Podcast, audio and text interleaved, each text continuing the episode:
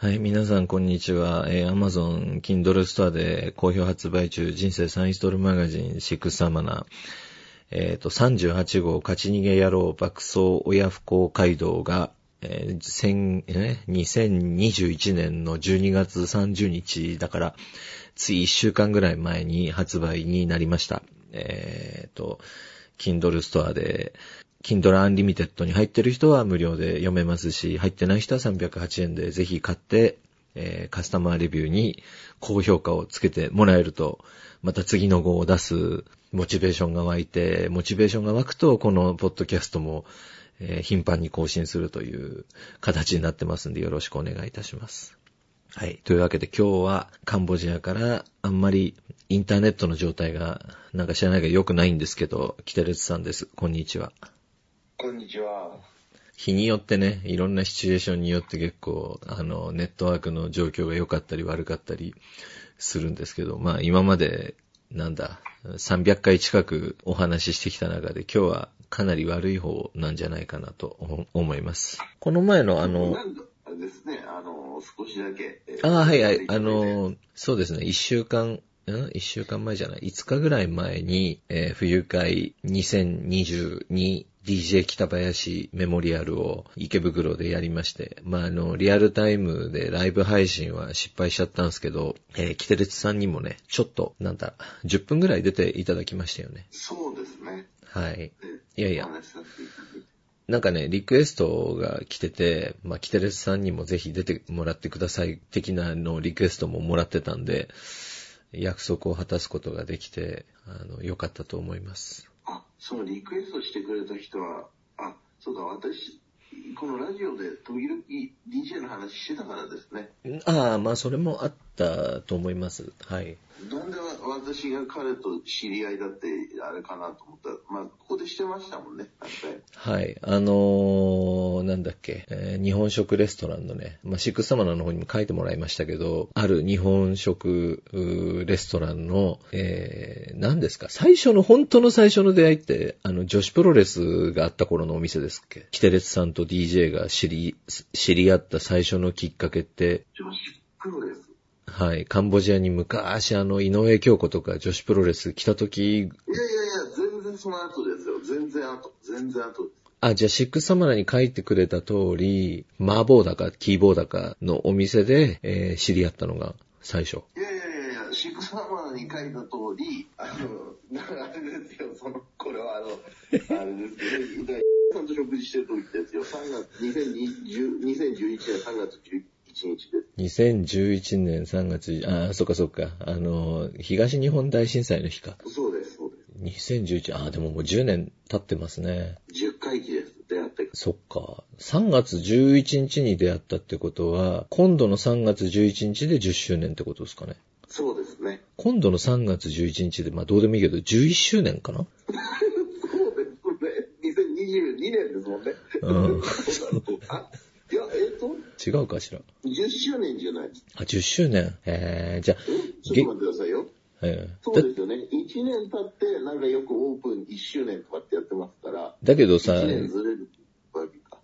だけどよく考えたら、あの、DJ が死んだのって去年の今ぐらいだから、あ、だから私覚えてますよ。その、前回シックスサマナを、前回のシックスサマナを出した時に、えラジオ収録いつものようにさせていただいた時に、ええが死んだ話するのかなって私、黒沢さんに確認したと思うんですよ。GA 死んだこと触れるんですかって確認したのを覚えてますよ。その時はまだない、まだその、あのーまだ公にはしてなかったんですよね。追い上げしてなかった時って、それで、だからもうあの時には亡くなられてたんで、そうそうそう。あの、まあ、まあえ、み読んでいただけるとわかりますけど、ちょ、ちょっと、ちょろっと警察沙汰になったんで、あの、えあんまりいろいろあの、ポッドキャストで、まだあの、全然私取り調べの前とかだったんで、あの何でもかんでも喋るわけにもいかなくて、あの、ちょっとまあ公開が遅れたり、いろんな事情があって、で、まあ言い訳するようですけど、ものすごい今回、もうその、情報量が多すぎて、もうなんせ私自身20年ぐらいの付き合いだし、とにかくもうずっと映像も撮り続けてきたし、あと、なんかせかす人がいるんですよね。早く出せ早く出せみたいな感じで。もうね、もういろんな、その、なんかね、もうぐっちゃぐちゃの状況で作ってたんで、もう全然話がまとまらなくて、あ、もう、やめようかなと思ったぐらい、あの、大変だったんですけど、まあ、それもなんとなく、あの、終わることができて、幸い好評だったみたいなんで、まあ、本当に一安心しました。まあ、中身を全部よ、中身も、すいません、まだすべて読み終えてないんですけど、あの、アマゾンのレビューなんかを読ませてもらって、はいはい。まあ、も、もともとまあ DJ の人柄も非常に人に好かれてるっていうのもあるとそうです思いますけね。ど、あの、非常に評価が高いそうなんレビューがよ。多くて。そうなんです。だから、あの、もうほっと、ほっと一安心でね。えーその、イベントも、浮遊会も、まあ、あの、本誌の内容を、まあ、踏襲するような感じで、プラスアルファの、まあ、要素ももちろんあったんですけど、なので、そんなに、あの、別に新事実、暴露みたいな感じでもないし、まあどうなのかなと思ったけど、まあそんなに悪い評価では、えなくて、えっ、と、無事に終えることができたんで、まあ私、まあここだけの話ですけど、前回のシックスサムラ出したのが4月で、えーで、今回の出したのが大晦日、ほとんど大晦日じゃないですか。つまり、だから6ヶ月間何にも働いてなかったわけですよ。実質ね。だから、あの、で、YouTube とかやってるじゃんとか言う人もいますけど、YouTube なんて、まあ、ほ、ほとんど金にもなってないんで、えー大赤字なんで、まあ、ほほとんどだから、働いてない、半年働いてないと、やっぱり貯金もかなり減るわけですよ。で、でもどうしようかと思うぐらい、えー金がなくなってきて、で、本当にね、ギリチョンの、えー綱渡りみたいな感じで、えーなんとかなったんですけど、まあこれもね、DJ の、何ですか、ご利益というか、呪いというか、なので、えイベントが終わった後ね、昨日、昨日かなまあ、まあ実質本当言うと日付が今変わっちゃったばっかりなんで、一昨日なんですけど、東京というか関東地方ものすごい雪が降って、で、割と真っ白になったんですよね。で、ちょうどそのね、1週間、2週間前に、私今まで冬用のタイヤって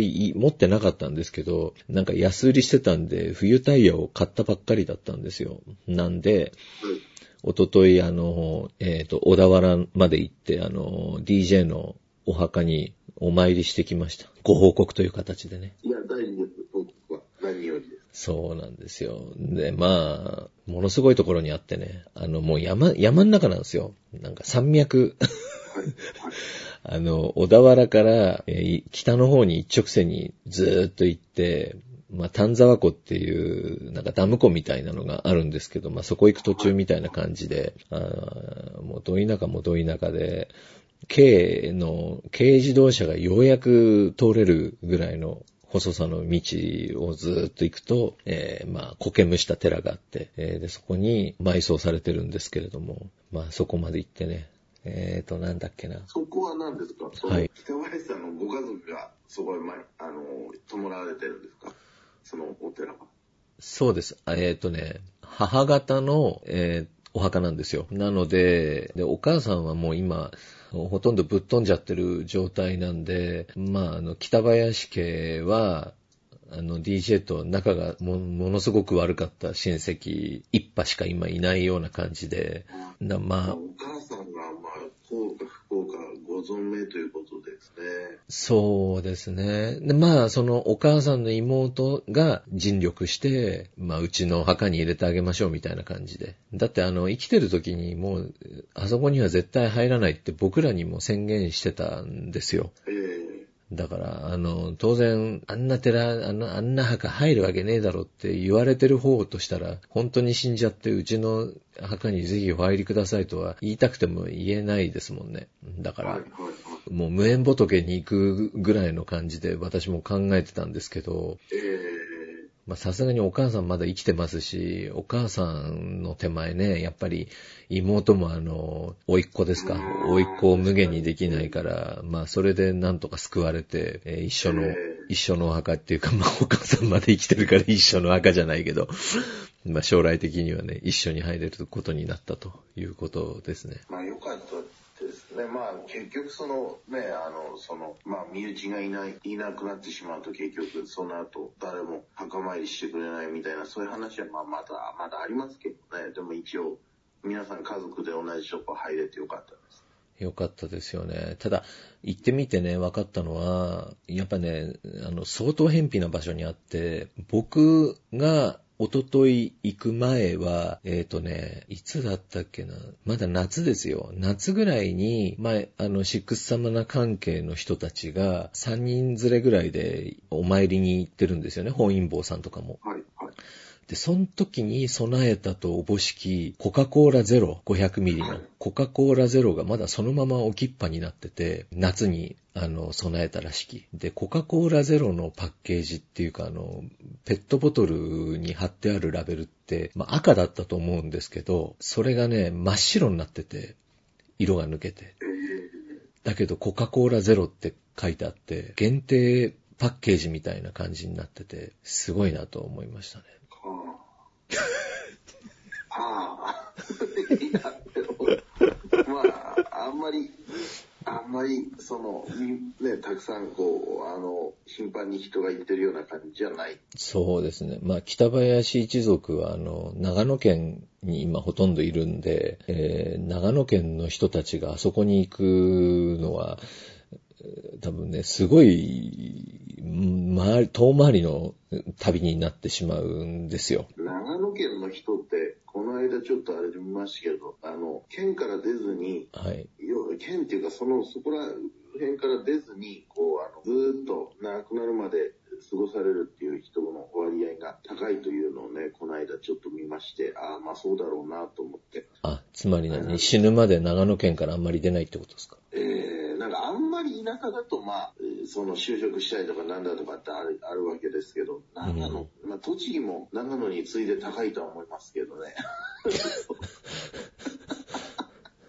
周り、周り見渡しても一緒っていう人は多いですけどね。は初めて東京を見たのって覚えてます？初めて東京に行ったのは、えー親の仕事でついて行ったっていう感じですね。親が仕事があって、ええっと、小学生ぐらいの時に、親の車で一緒に東京にいて、あ、東武電車ではなかったんですね。電車じゃなかったですね。初めては車でいますね。その後修学旅行、修学旅行じゃない、社会科見学みたいので、はい。あのー、国会議事堂を見るっていうのがあったんですよ、小学校の頃。ああ、まあ、ありますね。はいはいはい。あ、栃木の学校もあるんだ。はい。えー、あれですよ、宇都宮線に朝みんなで乗ってですね、お通勤ー。客に混じって、うわ小学生が、あれ迷惑だと思いますよ、通勤客としては。相当迷惑ですね。俺、俺、俺今日、俺いつもこの席座ってんだよっていうサラリーマンが座れないわけですから、その日に限って。あー迷惑だったと思います。あ、じゃあ霞ヶ関まで行ったわけだ。行きましたね。あの、それ、その当時はまだ東北線が上野止まりですから、そこからあー地下鉄だましたけど、はい。行きましたね。それで、あそこになんか科学技術博物館みたいのがあって、日本武道館の横ぐらいにあって、ああ、はいはいはい。科学博物館かなんかありましたよね。そこを回って帰るっていうルートだったと思いますね。私も、えっ、とね、小学校の時のことはよく覚えてないんですけども、何せ大昔のことなんで、ただ、えっ、とね、今から、今からね、20年、20年ぐらい前かな。だから30ぐらいの時に、まあ、20代ギリギリ終わりぐらいの時に、なんか私のメールアドレスに茨城県からファンレターが届いて、で、まあ、おっさんだったんですよ、相手は。はい。で、まあ、その人と結果的にどういう経緯があったのかわかんないけど、あったんですよね、私実際に。はいはいはい。茨城でですか？いいえ、えっ、と、茨城のね、日立市の方で、えっ、と、ああ、こう遠いです。むちゃ、むちゃ、むちゃ遠いですよ。あのーだって水戸の先ですからね。で、えっ、とね、その方が、え当時、日立市の名士の息子さんで、石原慎太郎の秘書をしてたんですよ。で、はあの、自分も立候補したんですよね。日立の市議選に。で、確か一期は、あの、一期は務めたんですよ。その当選して。で、二期目に落選しちゃったんですよね。はいはいはい。で、なんだか知らないけど、その人と一緒に国会見学をすることになって私。で、その人の 案内で、国会見学をしたんだけど、会ってさ、会って、会って最初に気がついたのが、あのね、抗精神薬を飲んでる人の特有の体臭があるんですよ。あのね、これちょっと口では説明できないんですけど、ある、ある特定の抗精神薬を飲んでる人って、大概同じ匂いがするんですよね。もう結構な刺激臭で。で、僕その事前情報何もなしでその人と会った時に、うわっと思うぐらい臭かったんですよ。で、あの、実際ちょっと病んでる感じだったんですよね。で、国会のそのね、国会を一通り回って、あの、安倍晋三まんじゅうとか、まあ、当時は安倍晋三まんじゅうはなかったけど、ま、なんかそういう政治家の名前にちなんだあの、お菓子とか売ってる土産物屋が、まあ、あって、あの、名物でそこもいろいろ説明受けたりとかした後に、議員会館行って、で、あの、鳩山、首相になった鳩山さんじゃなくて、その兄貴かな？ちょうどそこに偶然いて、えーで、なんか知り合いだったみたいで、なんか挨拶かなんかをして、その後、えー、1年ぐらい、なんかプツッと連絡が取れなくなって、で、おかしいなと思って、その、彼の名前で僕検索して調べたら、自殺されてたんです。みたいな、そういう思い出があって、ちょっと国会見学って聞くとね、思い出しちゃうんですよ、そのことがね。結構でもあの、そんなに悪くない、悪くないっていうか、そんなにそこそこそういう人なのに、まあ、抗生新薬を飲んだりとかして、最後亡くなっちゃって、なんか波乱万丈です。うーん。だからね、なんか前に言われたのは、さ、なんか悩んでる人がいたんですよ。で、結構、あの、話を聞いたら、どうでもいい、まあ正直どうでもいい話だったんで、まあ世の中にはもっとかわいそうな人大勢いるじゃないですか。えカンボジア一つ取ったってさ。いろんな人がいます。うん、だから日本で悩んでる人とかってもう大概は富士山の頂上でなんかうじうじしてるような風に僕は見えるんですよね。その、これを言うとね、すごい反感買うんで、まあ、あんまり言わないようにしてるんだけど。にはもう本当に、それこそ本当に8000メートル超えがありますからね。あもうい富士山ぐらいでくよくよしててもらっちゃちょっと困る気がします。そう、もう地球のその最上級のその列車の中でつまらないことで悩んでるような感じがしてしまって、それをまあ言わなきゃいいけど言っちゃったんですよ、その人にね。直接。はいはい。そしたら、なんかその、人の悩みっていうのは、誰かと比較してっていうものではないから、ええ一人一人にとって悩みなんだという話をされて、まあ、確かにその通りなんだけど、まあ、そういうふうに考えたら僕だって多分自殺したくなると思うんですよ。ただ、あいつと比べて 俺はす結構幸せだなっていうので、みんなあの精神的な、そこのバランスですよね。そう精神的な安定をこいつと比べたらそうかもしれないけど、こいつと比べたら俺は幸せだなっていう。その、それでみんなね、す平常心を保ってるわけだから、えだから本当はそうじゃなくてもそう考えなきゃダメなのよね。という、というのが僕のえいや、なんかすごいひどいこと言ってるように聞こえますけど、もうそのそうそうしないと。そうそうそうそう。だってさ、なんか、まあ、それでね、結局その人とは私はちょっと絶縁っぽくなっちゃったんだけど。あの、まあそういうことがあったんでね、まあその、いくらさ、その、金持ちの家に生まれてさ、市議会議員になってさ、あの、なったって結局は、そのね、つまんないことで、ね、にまあ大、大概金があればどうにもなると思うんだけどね。私も、あの、その意見にはすごく賛成、賛同します。大体金がありゃ何とでも。な まあ、そりゃ程度ありますよ。まあ、それはもちろん、その、そりゃ、うんあの、その、不可抗力っていうかさ、もう、そう病気でさ、悩んじゃうんだったらもうしょしょうがないんだけどね。いくらかお金があったって、やっぱり、あの、私の周りでももう金が腐るほどあっても、もう、なんか始終怯えてさ、あの、なんかね、もう被害妄想に苦しんでる方は大勢いるけど、イスラエルが盗聴してるんじゃないかとか言って悩んでる方もい いるけどさ。だけど、まあそういう人はしょうがないけど、あのもう、登場されてますよ、その人は確実に。気をつけてください。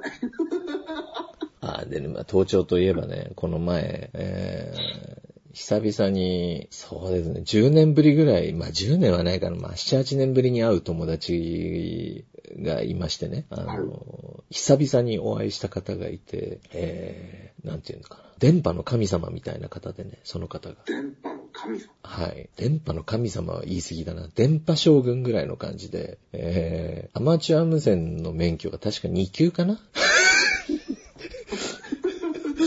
かに、確かにこれはちょっと神様ではないですね、将軍将軍クラスの方がいて、あの、今多分4級とか2級とかじゃない呼び方だと思う。いや、今4級か。あ、そうだ、昔はなんか電話級とかなんかそういう言い方をしてたらしいんだけど、まあアマチュア無線の2級を持ってらっしゃってて、で、12歳の時にオシロスコープを初めて買ったっていう話をされてね。で、オシロスコープなんて僕例えば持ってたとしても何に使うのかわかんないし、どういう風に使オシロうのか。スコープって名前はあ聞いたし、学校の時に使ったと思いますけど、何をするものだったか忘れてしまいましなんか電波の波形を見たりするんだよね。で、波形を見るとき、綺麗な電気、電気だ、電気。き綺麗な電気か汚い電気かっていうのがわかるんだよ、みたいな話をされて。た。はで、まあね、その人と、まあ、なんだ、ファミレスでさ、あの、浦安のファミレスで、えーっと、まあ、10時ぐらいに合流したのかな。夜の10時に合流して、えーココスだったんですけど、まあ、店、店結構混んでたんですよ。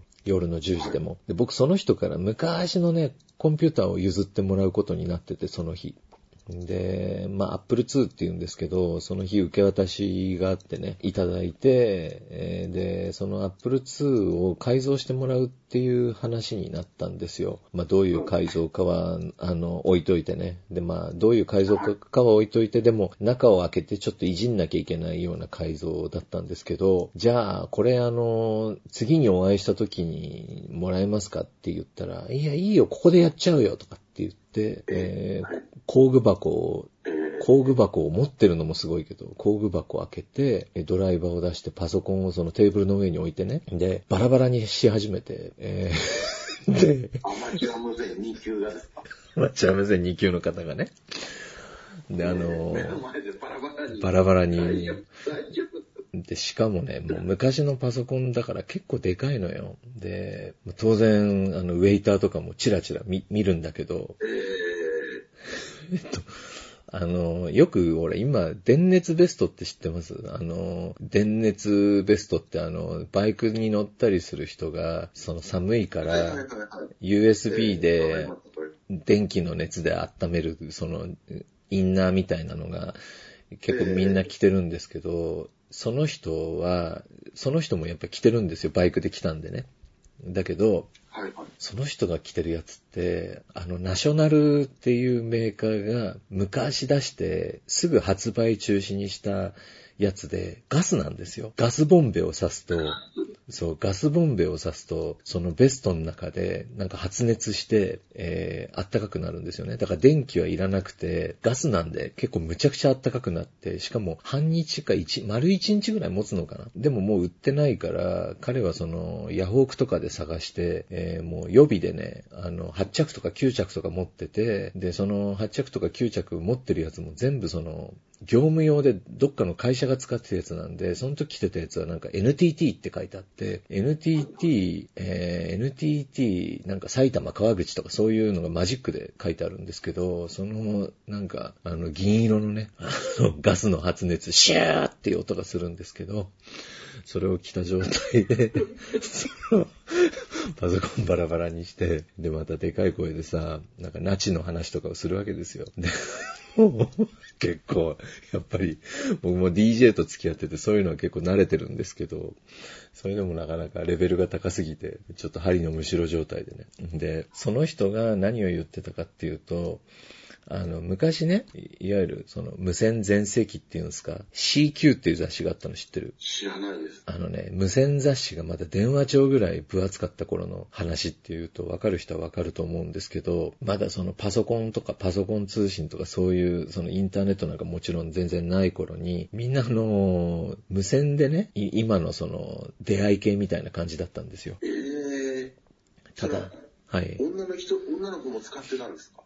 女の子も、そのパソコン通信の初期もそうなんですけど、女の子って多分ね、2%いたら結構いる方って感じ。だからじゃあ、、9そんなってことです。えー100人いたら98人はおっさんで、で、あの、二人、ぐらい、その、ちょっと頭のやっぱおかしい、当時そ、そんな中で、あの、ね、や、無線なんてしかもやってるぐらいだから相当マニアックですよ。あの、得体の知れない女ですよね。はっきり言ったら。対応してないもんな。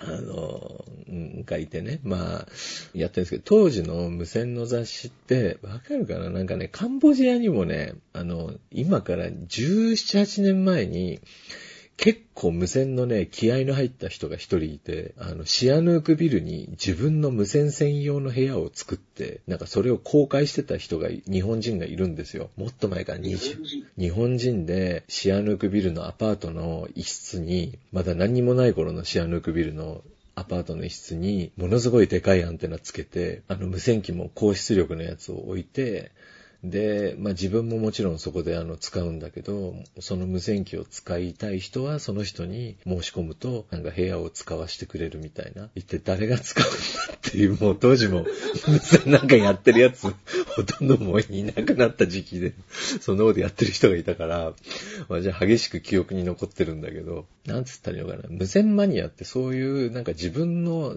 無線機材みたいなのを自慢し合うわけよ。で、もちろん出力が高い方が偉いわけよ。わかる。で、あのね、普通の、僕もあの、この前、あの、FPV でそのドローンやるために、まあ、無線の免許、アマチュア無線の免許、一番下の4級ってやつを取ったんだけど、まあ、無線やってる人ってほとんど、まあ、多分ね、9割以上4級だと思うんですよ。みんな。まあ、4級あれば普通にアマチュア無線できるんで。で、ただ、その無線のその免許って何が違うのかっつったら、まあいろいろあるんだけど、一番の違いは、その、運転免許と同じで、一番その、下の免許だったら原付しか乗れないし、あの、ね、4トンとか5トンとか乗れる免許もあるわけじゃん。無線も同じで、その、一番下のその免許だと、ものすごい低出力のその電波しか発信できないんですよ。そうすると、あんまり届かなかったら、周りにいなかったら誰とも会話できない。そうです、そうです。私も免許持ってんだけど、もう、免許取って、免許も、免許持ってる、素直にスラスラ言えないと、まずい。いやもうね、免許、その、合格した瞬間に9割忘れましたね。全部。もうだから反射神経でさ、アプリでその、練習して、だからもう反射神経だけよ。記憶なんかしてなくて。なんかこの、この単語が出たらこれぐらいの感じで、もうだから意味なんか全然分かってない状態で試験受けて。なんかそんなに、そんなに難しくないその、いや、運転免許と同じで、なんか常識問題みたいなのが6割ぐらいで、あの、なんか数式を使うやつが3割ぐらい？もっと少ないかな。だからそんなに、あの、運が良けりゃ、だって小学生だって受かってるから、あの、全然、そんなに難しくないんですけど、まあ今一応調べたところ、えー、アマチュア無線4級っていう一番下の、えー免許だと10ワットですね。えー10ワット以下の出力しかしちゃいけないっていうことになってるんですけど、えっ、と、ま、あの、大概その無線雑誌の、その無線部屋ってシャックって言うんですけど、そのシャック、シャックって言うんですよ。シャック訪問っていう、その写真ページみたいなのが必ずあって、で、私の無線機材みたいな感じでずらっと並んで、その前でマイクを持って、なんか更新してるみたいな写真が出てるんですよね。大概、当時の雑誌って。で、その写真に写ってるマニアの後ろを見ると、どう見てもその4キロワットとか、もうテレビ局レベルの出力の 機材が並んでるんですよ。その4級しか持ってないのに。でもそういうのがさらにいて、だからもうみんなあの、実際はね、あの、恐ろしい高出力で更新してる人が、やばい。えーかなりの数いて、で、そういう。そういう4キロワットとかの機材の前で誇らしげにニヤニヤしてるようなマニアが自分の子供をね、並ばせたりとかしてる写真もあるんですけど、例えば子供を抱いてたりね。ええその子供って全員女だったりするんですよ。わかります？言ってる。だから、高出力な、わかんないです。どういうこと高出力な電波をずーっと浴びてるから、あの、遺伝子的に、あの、男の子ができないんですよね。これ以上言うと、あの、いろんな問題に 触れるんで、あんまりそんなことあるんですか？あ るんですって。そういう違法無線高出力とかでね、これあの、パソコンの世界でもあって、一番最初の MacBook って、マッキントッシュポータブルっていうパソコンだったんですけど、知ってます？知らないです。1989年に、えーアップルが売ったマッキントッシュポータブルで、重さがね、7.2キロあったんですよ。えー7.2キロあって、あーこれは気合であの膝の上に乗っけてる人とかもいたんですよね。7キロですか えー7.2キロね。で厚さもね、MacBook Pro を4台か5台重ねたぐらい分厚くて、えーもうとにかくとてつもなくでかかったんですけど、これを膝の上に乗っけてると、その太ももの血管が、毛細血管が切れて、ブチブチ切れて、青あざみたいになるんですよね、両足が。で、あちょうど重さでじゃなくて。重さでです。重さでそうなはい。で、かつ、陰部にずっと電磁波を浴びてるから、えー女の子しかできなくなるみたいな、そういう話は結構ありましてね。い。それを思い出しましたよ。じゃあそんな出力勝負をしてる場合じゃないまあでも当時はそういうことがあんまりちょっ、と勝手な、勝手な偏見ですけど、そのアマチュア無線なんてやってる人が、そんな子供をたくさん作れるほどモテるとは思えない。あのですね、それはですね、まあ理由を言うと、つまりそれだけの機材を揃える財力があるっていうことで、大概そういう人っていうのは町の名士だったんですよ、当時。あその町の名士の息子さんとか、そういう人たちが金に金に明かせてて、えー、ものすごい機材を揃えて、あの、自慢をしてたと。そういうことですねあ。。そうすると、金に目がくらんだ女がその男と結婚してたっていうことになるわけ。で、まあその頃ってまだ見合いが普通にあった時代なんで、ああ、見合いですか。はいはい。でもそうするとあれですね、最終的に女の子しか生まれないっていうのは、それは、嫡男を生まれないっていうのは、それは、まずいですね、名詞な。まあ当時はまだその因果関係がみんなあんまりよくわかってなくて、まあ今もその、なんていうんですかね、学術的にはそういうことはないっていうことになってるんだけど、実際その写真に写ってるのがみんな女の子しかいないから、その学術的にどうであれも実証されてると言っても過言ではないと。そういうことだったらしいです。あ周りになんかそういう無線みたいな趣味やってる人いました？あ私の周りですか？いや、いないです、いないです。無線、無線なんていうものを見たこともないですね。あ、そうですか。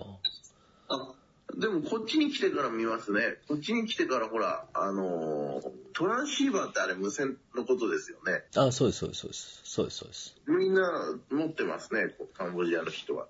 アイコムとか言いますよね。えー、あれ、なんかみんな持ってて、あれで、ずーっとあれになんかその垂れ流しで流れてて、そうそうそう。あのーだからもうあれも、本当はね、周波数とかちゃんと決まってるんですけど、もうぐっちゃぐちゃですよね、みんなおそらく。あれ？あの人たちって聞くのを楽しんでるんですか？いや、あれなんかみんな持ってるけど、あれって喋ってるのあんま見ない。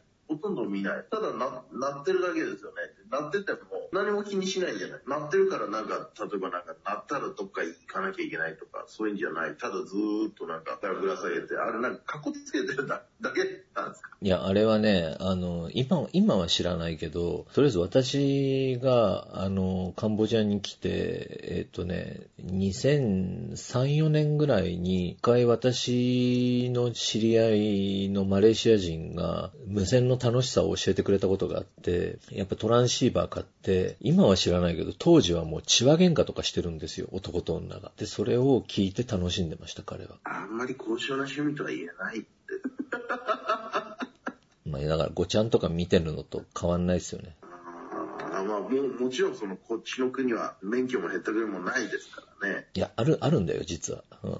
カンボジア。ちゃんと郵政省がなんか管理してるらしいよ。あ、そうなんですか。全然知らなかっうん。もうそれ2003年とかに聞いた話だから。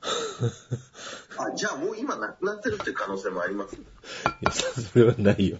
それはないし、あの、厳しくなってると思うよ。あれでもその、あの、あのその端末を買うのも免許がいるんですか？いらないいらない。誰でも買えるよ。何でも買えるよ。じゃあ、あの、ただ中華喧嘩してる人たちは免許持ってない。いやー、わかんない。だからその、例えばさ、旦で、那が、黒沢さんが今言った免許が必要っていうのは何のための免許？例えば、ほん、本当は免許いらないんだけど、本当は免許いらないんだけどっていうかさ、例えばだって、車の免許なくても運転はできるじゃん。ええうん、そう、つまりそういうことで、例えばその血話喧嘩してる女の方は、例えば彼氏がおまわりでさ、その無線があって、で、まあたまたま使い方を知ってて、まあ暇だから自分のやつを買ってみたいな。当時は、あのもう今と比較になら、今のその、例えば携帯電話を売ってるショップが当時はなんか中古の無線機並べて売ってるような感じだったから。ああ、じゃあ、あの、腰にぶら下げてる人たちは一応、ちゃんと免許を持ってないといけないという体になってるんですね、一応。うん、本当は発信するんだったら免許はないとダメなんだけどね。全然買おうと思ったこともないから。いや、それは電話がない時はなんか便利なのかもしれないですけど、あれでも、うんこの電話番号にかけるみたいなことはできないですもんね。できない。だけどそう僕そうですよね。だから血は喧嘩を聞かれちゃうわけですもんね。そうそうそう。僕もだから、そんなに、一応免許も持ってるしさ、あ無線機も持ってたけどさ、とにかく、全くわけわかんないからね。私も使い方なんて。他人の、昔はその携帯電話もアナログだったから普通に聞けたんですよ。携帯電話の会話とか、その無線機があれば。電話の、電話のあれを聞けるんですか？無線機で。今はデジタルだから暗号化されてるんで聞けないけど、当時はアナログの頃は普通に聞けたんですよ。でそういうので聞いてただけだから。ああ、よくあの、あれですよね、空港なんかのところで、こうあの、次飛行機、どんな飛行機が来るよとかって、まあ私は嫌いな人たちなんですけど、あの、なんか自衛隊の基地の周りとかに行ってバーンってる人たちが持ってるような、ああいうのはだからつまりその垂れ流しになってるのを聞いてるわけですよね。まあ、多分そうなんだろうね。あれに入っていくことできるんですか？できるよできるよできるよ入っていくこともできる。できるできる。だから人の会話を邪魔したりするのよ。それに命かけてる人もいいるし、その、だから話してる連中よりも高出力の電波を出せれば、もうそいつらの会話をぐちゃぐちゃにできるわけよ。あ、えー、そういうことができるんですか？うん。で、わざと歪ませて、思いっきり、ボヤノーンみたいな、音にして、妨害したりとあか、そう。本当なんか、技術と金の無駄遣いですね。あ、いや、全然その無線が好きな人に一回聞いたら怒られちゃうかもしれないですけど。あ、そうええいやでもちゃんとやってる人はそういうことはしちゃ本当はいけないからね。あのええただでも、もうそんなのばっかりだったみたいだよね、昔はね。そういうとあの、また語弊があるかもしれない。で、本来は、本来はその、アマチュア無線愛好家同士が会話を楽しむ。ほら、なんかあの、カードみたいな配るっていう話は、そうそうそうそう。で、まあ、あのね、前提として言うけど、あの、アマチュア無線っていうのは、アマチュア、要するにね、電波っていうのは、そんなにないわけですよ。だから、あの、限られたものだから、それをね、そこで自由な会話とかされちゃ困るわけですよ。わかります？はい、わかります、わかります。だから、その、アマチュア無線では、無駄話はしちゃいけないのよ。基本。だからもうその血話喧嘩とかしちゃいけないんですよ。本当はね。アマチュアが、その無線の性能テストのために通信をするのが認められてるっていう。だからもうね、なんか法律に沿った、厳密に何もかも、その法律に沿ってやろうとすると、本当に、えー、こちら、JQ なんとかかんとか聞こえますか？どうぞ。はい、聞こえます。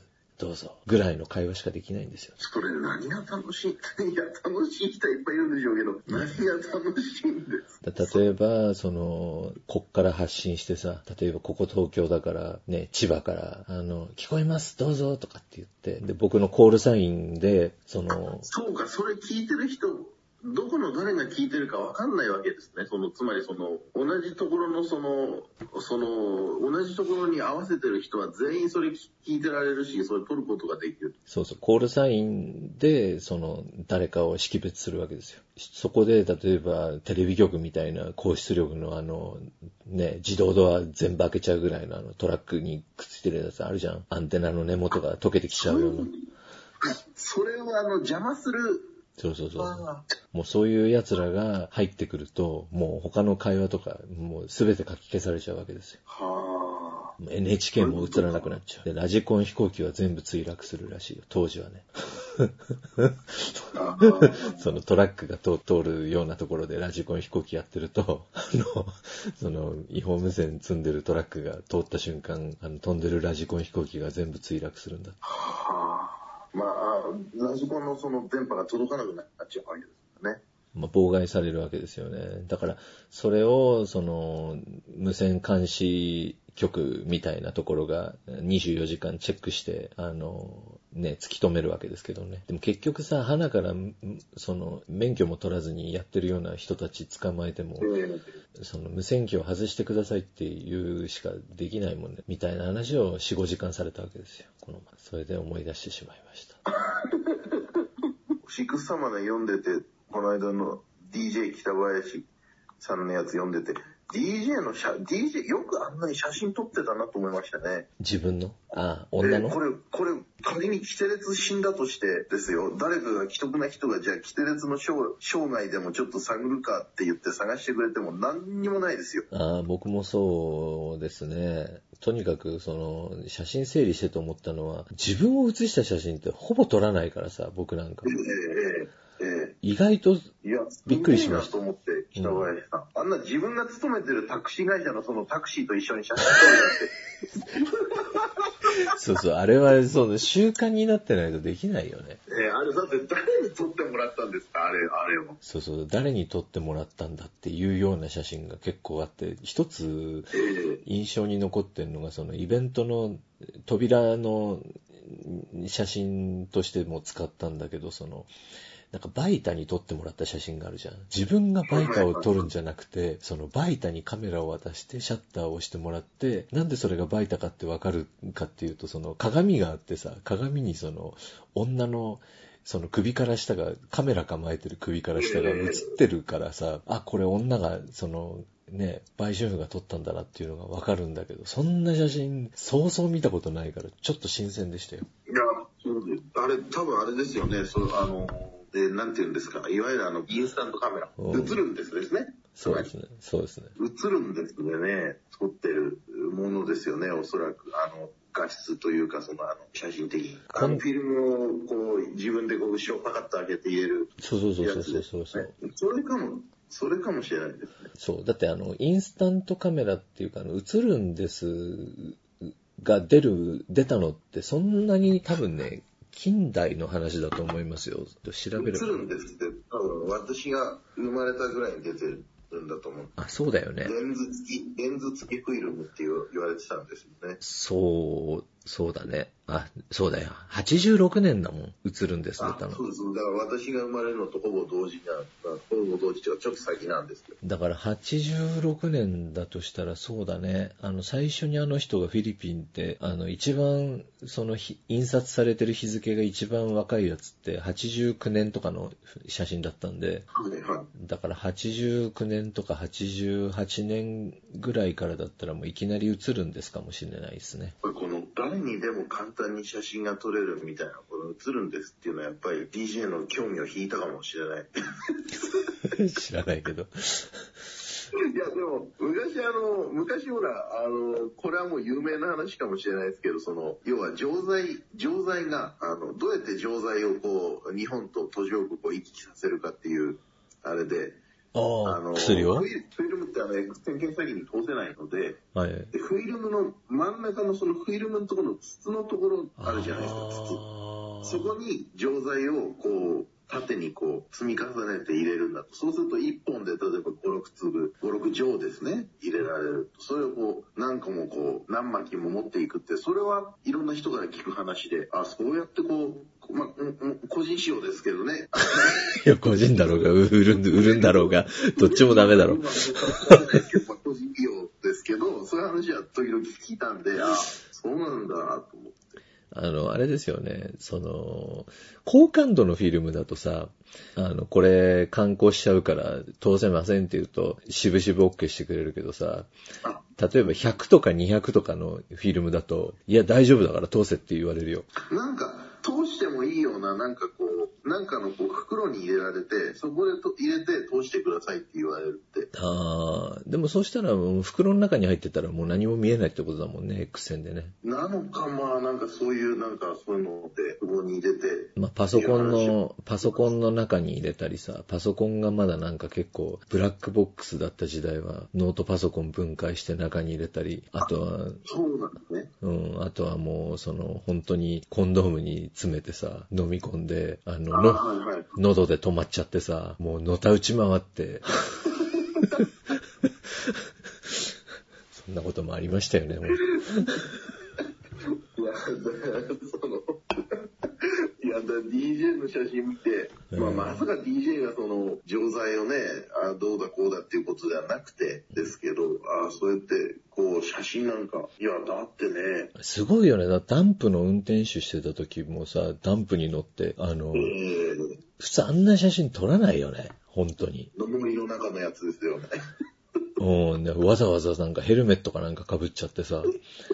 あれは本当になんか撮ろうと思わないと絶対撮らない。だって、バイト先になんでカメラ持ってくんだっていう話じゃん、そもそも。うん今、今は、今の時代はわかりますよ、ちょっとスマホだから持ってるだろうけどさええ、当時なんかカメラなんか持ってたら、なん、なんでカメラなんか持ってるんだっていう時代だもんね。うんセルフィーじゃないですからね。うん。いや、だから本当にそういう意味でも珍しい人でしたよ。いや、良かったです。だからあれだけやっぱり映像を、写真を残しておくって大切だなと思いましたね。そうですね。悲しくはデジタル写真が一枚も、あの、手に入らなかったことですけどね。いや、私もっと撮っておけばよかったですよ。でもあの人の携帯っていうかそのス、あの人のスマホは警察が押収してたらしいんですよ、結局。あで、もうもちろん戻ってきてるはずなんですよ。iPhone12。で、はいただもう間ち間違いなくあ。iPhone12?iPhone12 使ってたんですか？iPhone12 を使ってたんですよ。結構、やっぱな、長い親父ですね。iPhone12 の前がちょっと古かったんだよね。で、もうほら、つあの人粉になるまで使うじゃん、もう。なんか、ボロッボロになるまで。物持ちいいですよね。あの DJ の、あの、物持ちいいのよ。こっちの旅行カバン、はい旅行カバンあるじゃないですか。はい緑色のやつ。あはえ初めて見た時びっくりしましたよ。これ、お前、お前来てやつおめえよ、ちょっと俺のカバンお前持ってよ、お前バイク乗って来てくれよって言われて、どれかなと思って、どうですかって、これだよっつって、ボロボロのもう取っ手が取りかけてるようなあのー。最初の海外旅行で買ったようなやつだよね、本当に。いや、だからね、何回もか、何回も思いましたよ。なんかあの、次の誕生日で DJ に新しいカバンでもプレゼントしたら喜ぶかなとか考えました。なんていうんですか、その、年金入りすぎてて、成田についても開けられ、開けられないっていうか、脅威も示されないって言ってましたね。いや、それはあの、本人がそう思ってるだけで、逆に悪目立ちしてたと思うけどね。怪しすぎるよね。あの、変な、なんか釣り合わない、顔に釣り合わない、なんか高校生が使ってるようなカバン。あのカバン、あのカバン1個で、荷物少ないよね、ほんと。スーツケースなんか持ってないじゃん。DJ がすごいこうなんか、どうしようもない人にやっぱり思われ、思われがちですけど、やっぱりちゃんとしてんですよね、そういうとこ、物を大切にするとか。物は本当に、お恐ろしいぐらい物持ちいいもんね。あの飯、食事食べるときになんかわざといただきますとか言ってみたりとか、いや、あのね、ところどころに育ちの良さが出てる。あ育ちはいいんだよ。だから、スマホでもさ、もう本当に、なんつうの、あの人って、実は、ものすごいハードコアゲーマーだったじゃないですか、スマホでも。あ、はいはいはい。もうなんか、言ったらなんか全然反応がなくてどうしたんですかって言ったら、俺のチンチがよ、俺のチンチがおめえ、おめえ5年やってんのによ、俺もう5年もこのゲームやってんのに、俺のチンチによ、おめえ、ちょっかい出してくる野郎がいるからよ、懲らしめてやってたんだよ。俺も5年もやってるからよ。同じゲーム知ってるからよ。俺が声かけたらよ、おめえもう大変なんだよっていう話をしてます。同じゲーム5年やってるわけですからね。ええと思って、課金もしてるからよ。PC ゲームだってさ、エイジオブキングスっていうゲームがあって、まだやりたがってるもんね。エイジオブキングスだって2003年とかぐらいにやってたゲームよ、俺らが。今ので動かないんじゃないの？多分。今の Windows って。いや、すごい、や。いや。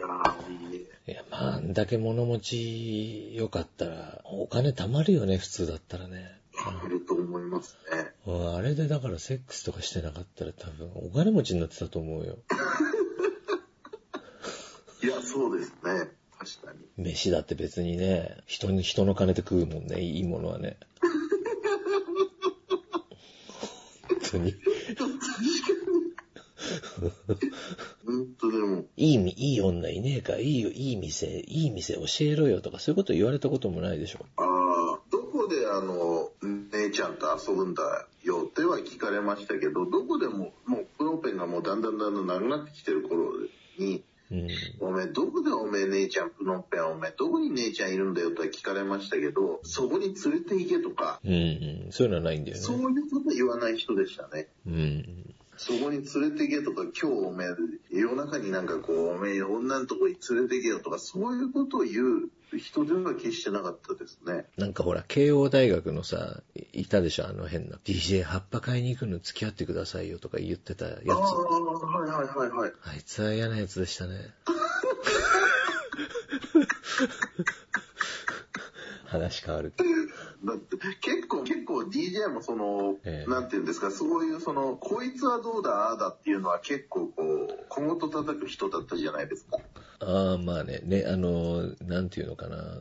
羨んだりとかはないんだけど、あの人がそんなに嫌ってる人ってそうそういないでしょあの、川光とかは別として。例えば例えばそのほらさっきのその慶応大学の慶応大学ちゃんとかはね慶応大学ちゃんなんか嫌われてました。よ嫌われてたっていうかだからあれは結構そのなんていうんですか。DJ そのものに当たりがきつかったっていういうよりもまあ DJ も仲間意識が強い人ですから本因坊さんとかがねちょっとこあうでそりゃねえよな。おめえそれ私も言われましたもん。だからそのあ、なんかね、あの、自分が、本因坊さんもそうだし、その、俺もそういうとこちょっとあるんですけど、あんまり嫌って言えないタイプの人いるじゃないですか。ええそういう人に結構ズケズケ、あの、いろいろ頼んでくる人なんだよね、その、慶応大学ちゃんは。そうそうそうそうそうそうなんですよ。でそれでなんかこうそうまあい本因坊さんもそれをわざわざ相談するとかっていう人じゃないですからね。ちょっと DJ ってそれで。結構 DJ そういうとこ気にする人だからそりゃねえよなとかなって。そうそうそうそう。私もだって言われたことありますもんそのそれこそそのこれは何回ももう黒沢さんにも言ってますけどあのあのじゃあこれでいいよいいよこれでって言ってこれでいいからちょっと打ち合わせしようよって言って DTP DTP を頼まれて打ち合わせしに行ってその打ち合わせしに行った先であの30回ぐらい直させられてはいはい、あありますね。はいではいはい。横であのまあその人は立命館かどっか大学でしたけど 大学名はまあ、置いといて。R、R、RM 間のところでしたけど、その人も、それを、それをだから横の方で DJ が見てて、うん。あの、まあ、その時はもう DJ もね、ああれでしたけど、まあ、そいつ、その人がなんかうどん食ってたんですよ。えでその横で私やってて、ええで、うどん食いながらもう箸で、その、そこの箸、そこの箸で、お箸で持ってですよ。そこのとこやっぱりさ、これあの、何色に戻そうよとかって、いや、いやだからさっきその色の方がいいって私言ったじゃないですかと思いながら、わかりました、何色ですね。ちょっとここもうちょっと大きくしてくれ。いや、だからここさっき大きかったじゃないですか。ああまあでも何も言わずに直して。農薬、農薬農薬野郎でしょその。ええそうです。あーあいつもひどいやつでし。それでも、おめえよ、おめえ、あれはおめえ、途中で言った方がいいよ。おめえ何回あれやってんだよ。おめえ2時間くらいやってんじゃねえか。あれ隣で自分はうどん食ってよ。っていう話を。DJ がされて、いや、いや、DJ、いや、いいんですよ。珍しいよね。あの人が気にするぐらいはそういう人いますからとね。いいんですそういうなんか、こう、他人がこうなんか不条理にあってる時には、えなんかそう非常にこう手を差し伸べてくれるそうだね。人ですよね。うん自分の不条理にも切れますし、他人の不条理には優しいという。そうだね。ただ自分が他人の家に行って、その家の息子のお菓子全部食っちゃったりとかっていうのは、そういうのはあんまり気にしないんで。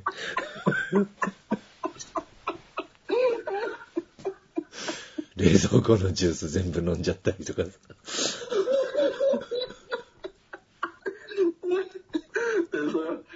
DJ の中の法律は守ってたんでしょうね、多分。うん DJ の中の法律違反は犯してない。そういうことでしょうね。いやー、もはう、いやー、いい人でした。でも、でも私はおおむねいい人っていう印象なんですけど、なんか、でも、あのーそうですね。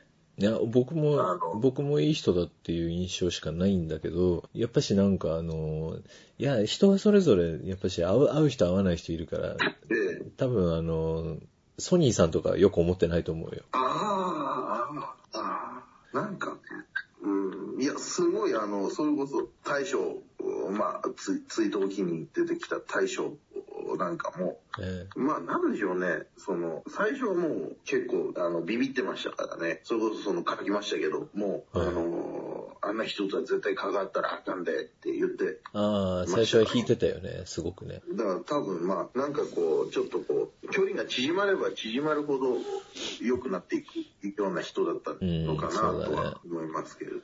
まあ、ソニーさんの場合は、ね、利害が関係してたから、ソニーさんの借金を、その、回収する代わりに、ね、何パー俺にくれるのとか、そういう感じだったから、やっぱり、そうですね。うん、利害が対立してたんで、まあ、ソニーさんは多分よく思ってないと思うけど、まあ、そういう関係ではなければ、ね、すごく、本当に面白くてね、あんな人多分いないよ。うん結局ソニーさんは誰のお金を誰にか返さなかったっていう話だった。ソニーさんはなんかあの、カフェの店長をやってて、ああ、そうだそうだ、それだ。そああ、思い出のした。、そのカフェの運営資金を盗んで、まあ、もう他に適当な言い方がないけど、本当に盗んで、備品全部売っ払って、えー、バックれたんだよね。元の職場にね。もう3分でわかる行き先で。もっとバックれるんならもっとさ、なんか、バッタンバに逃げるとかすればいいのにさ、同じ町のなんか前の職場で普通に働いてたもんね。そうですね。うんうんまあ、うんなんかお金を貸した人も結構癖のある人でしたけど、うん。いや、かなり癖があったよ。ねあの方もね、結構癖があったから、最終的にどうなんだっていうのはありますけど、ううんん。どっちもどっちだよね。そうですね。どっちもどっちだと思うよ、あの二人まは。あまあまあまあまあ、まあそうですね。うん。ただ、やっぱね、でも、どっちが、その100%のうちどっちがどっちっつったら多分ね、7割はソニーさんの責任だと思うけどね。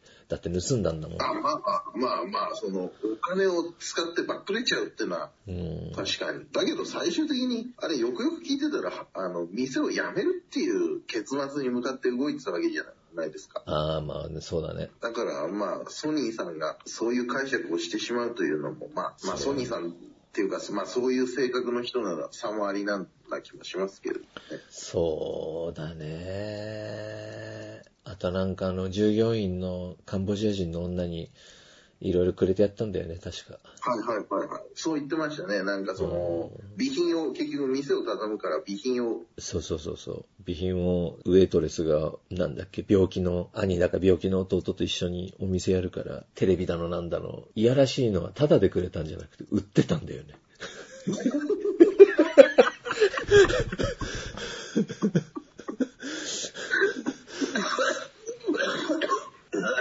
そうですね。タダであげてたらまだ可愛げタがあります。ダであげてたら可愛げあるんだけど、お前売る、売ってたのかよと思う。まあ、そんなね、ソニーさんも今では日本ですき焼き食ってますからね。今、もう、え？今どうされてるんです？知らない。全然連絡、もうツイッターの情報しかないから、ツイッターですき焼き食ってたよ、作って。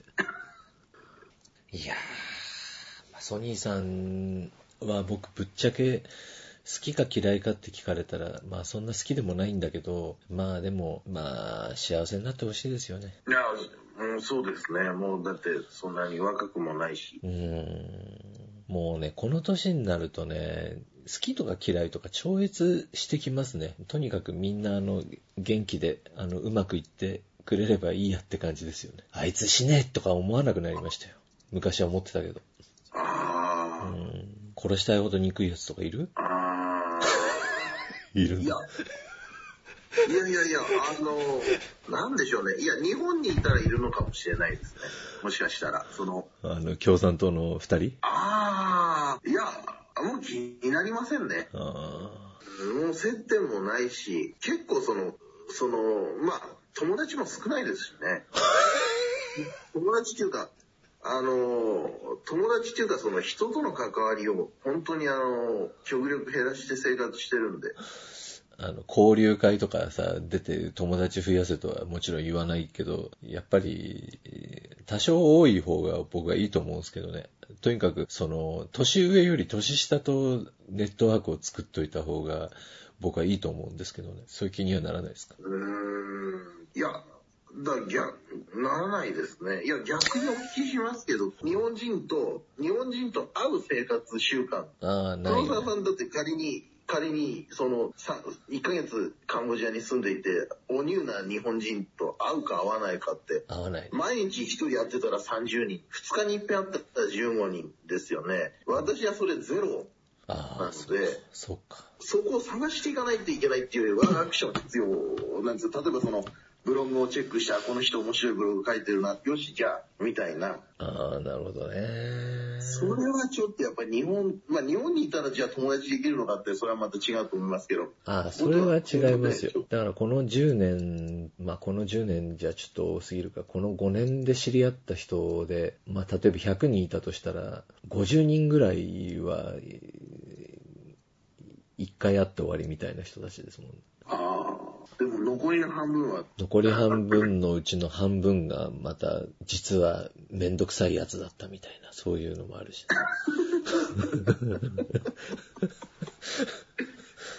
いや、なんか、いや、逆にカンボジアの人とかでこう、交流が多い人っていうのは、うん、本当何をしてるのかなと思いますね。T- あまあ T さんは個人事業主なんていうのは多いから、カンボジアは。確かにその、そういう人たちがこう、ネットワークを作るみたいなことでこう、紹介する、紹介されるっていうのは多いのかもしれないですね。あの T さんなんて、あのもうほぼ、ほぼカンボジア人の友達だもんね。T さん？うん。あのほら、市場で寝っ転がってたら変な親父に叱られた T さんですよ。そうですね。うん。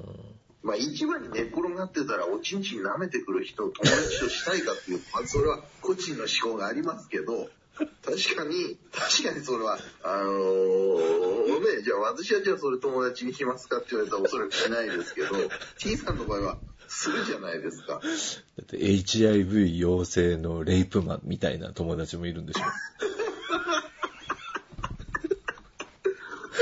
そこはだからまずちょっと、あれですよね。やっぱり複雑、複雑に絡んできますよね。その、友達を作る、作らないは。そういうところの、あれに。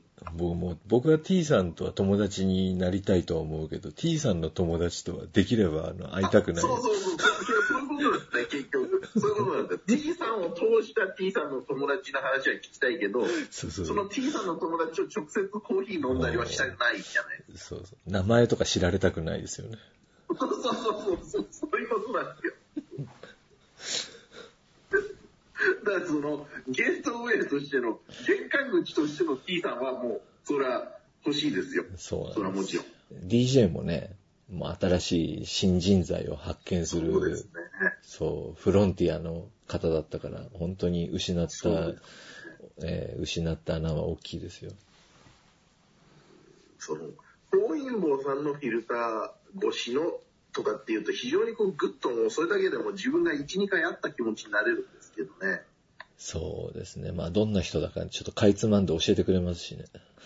本因坊さんはだからもう親父キラーですよね。一そうそ言で。うそう。親父キラーですね。うどんな親父も垂れ込んでしまうという。ん。まあ、DJ もねそれで、だからそのバランスが崩れると、うん。バランスが崩れると、ちょっとこう、例えばさっき、あのー、慶応の人みたいに、本因坊さんに負担がかかって。